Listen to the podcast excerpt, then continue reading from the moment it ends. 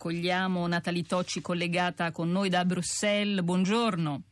Buongiorno, è bellissima la musica.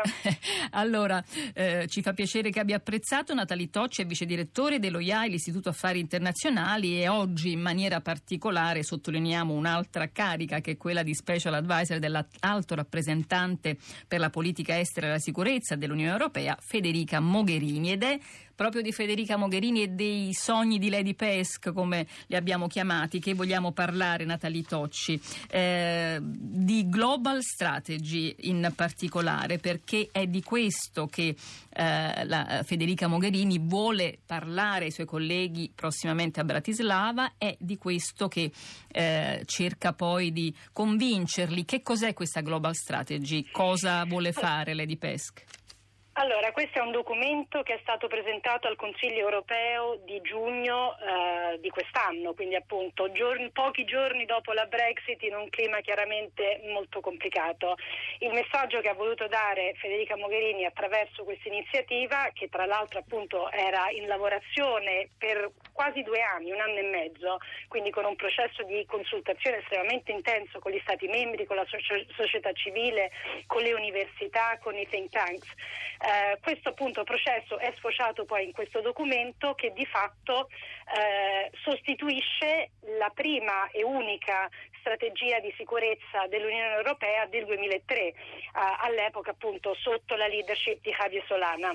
Quindi la strategia globale dà un nuovo senso di direzione all'Unione Europea eh, per Sopra... che riguarda il suo ruolo nel mondo. Soprattutto Federica Mogherini dice eh, dopo la Brexit ci può essere una nuova opportunità perché la Gran Bretagna eh, era sicuramente eh, il freno in questo senso, un peso talmente eh, forte, pesante, il suo nel definire appunto o nel non definire una politica comune che adesso forse eh, proprio per questo può essere possibile eh, far tornare in gioco quella che è un obiettivo da sempre dell'Unione Europea, quello di avere una politica della difesa comune, ma eh, bisogna convincere gli altri, bisogna poi avere la forza per realizzare questo obiettivo. Ce l'ha Lady Pesk?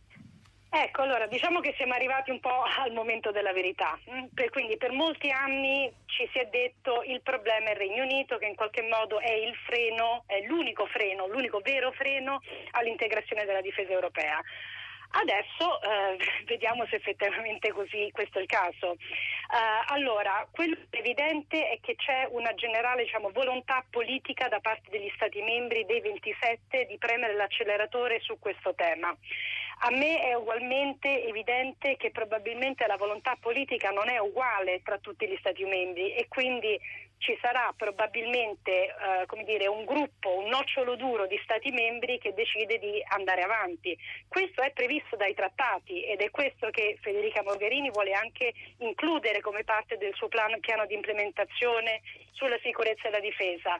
I trattati appunto prevedono una cooperazione rafforzata tra gruppi di Stati membri e questo può essere per uh, lo sviluppo delle, di alcune capacità militari oppure può anche essere appunto per eh, dire, la, la, le missioni, operazioni militari appunto dell'Unione Europea.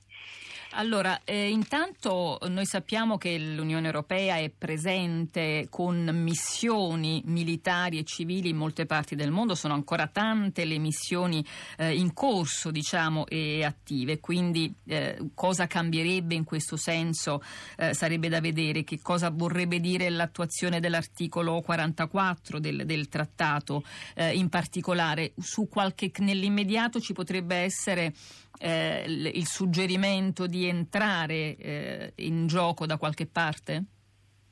Ma allora diciamo che le, delle 17 missioni e operazioni dell'Unione Europea il grosso riguarda in realtà le missioni e queste missioni sono missioni sostanzialmente eh, de, di capacity building, no? di rafforzamento delle strutture di alcuni stati partner che appunto hanno delle deficienze, delle mancanze nell'ambito appunto della sicurezza e della difesa. Dove invece siamo molto meno attrezzati è per la, la, la risposta rapida alle crisi. Allora, noi e anche qua abbiamo in realtà una capacità che sono i battle groups che non sono mai stati utilizzati. Può essere questo, magari attraverso appunto anche o attraverso i battle groups o attraverso una cooperazione rafforzata un nuovo strumento per far sì che l'Europa possa incidere in maniera più immediata e rispondere in maniera più immediata alle crisi. Sappiamo quali sono le crisi in corso, eh, ma probabilmente ci potrebbero anche essere altre in futuro. Natalie Tocci, una, una, domanda che va in questo momento all'analista. Ecco, eh, Federica Mogherini dice che la storia dell'Europa è andata avanti per eh, realizzazioni di obiettivi singoli e per ondate successive. Allora abbiamo fatto il, unico, eh, il mercato unico, poi abbiamo creato la moneta unica, poi abbiamo creato Schengen. Questa è la volta della difesa comune. Ma davvero in questo frangente in cui abbiamo davvero dei terreni di, di, di conflitto interno, eh, può essere questo l'obiettivo politico del, dell'Unione? Ma allora, se vediamo l'Unione Europea come un'unione in realtà costruita su tre pilastri di policy principali, anche se oramai i vecchi pilastri non esistono più. Il primo è l'economia, la seconda, se vogliamo, sono gli affari interni e la migrazione e il terzo è la politica estera. È evidente che le divisioni tra gli Stati membri sono infinitamente più accentuate sui temi economici e di migrazione.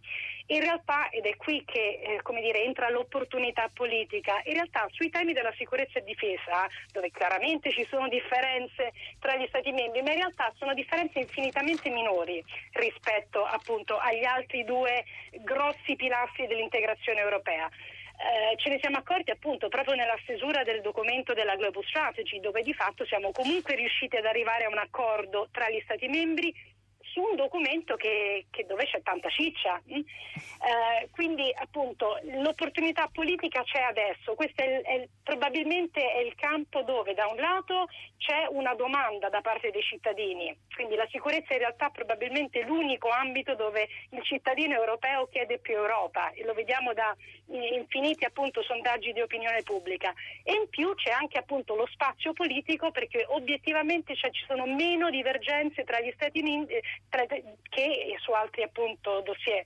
Beh, quindi questo è molto chiaro questo discorso e lascia capire appunto perché non è così eh, peregrina l'ipotesi che sia questo il, il, il prossimo terreno eh, per un consolidamento o un passo avanti nell'integrazione. Allora, grazie e soprattutto buon lavoro a Bruxelles, Natalie Tocci. Grazie e buona giornata. Grazie, buona giornata. Natalie Tocci, vice direttore dello IAI, eh, Istituto Affari Internazionali, che peraltro dedicherà a Torino proprio il 21 settembre prossimo un evento dedicato proprio alla strategia globale dell'Unione Europea per la politica estera eh, e la sicurezza. E Natalie Tocci è consigliere proprio dell'alto rappresentante Federica Mogherini.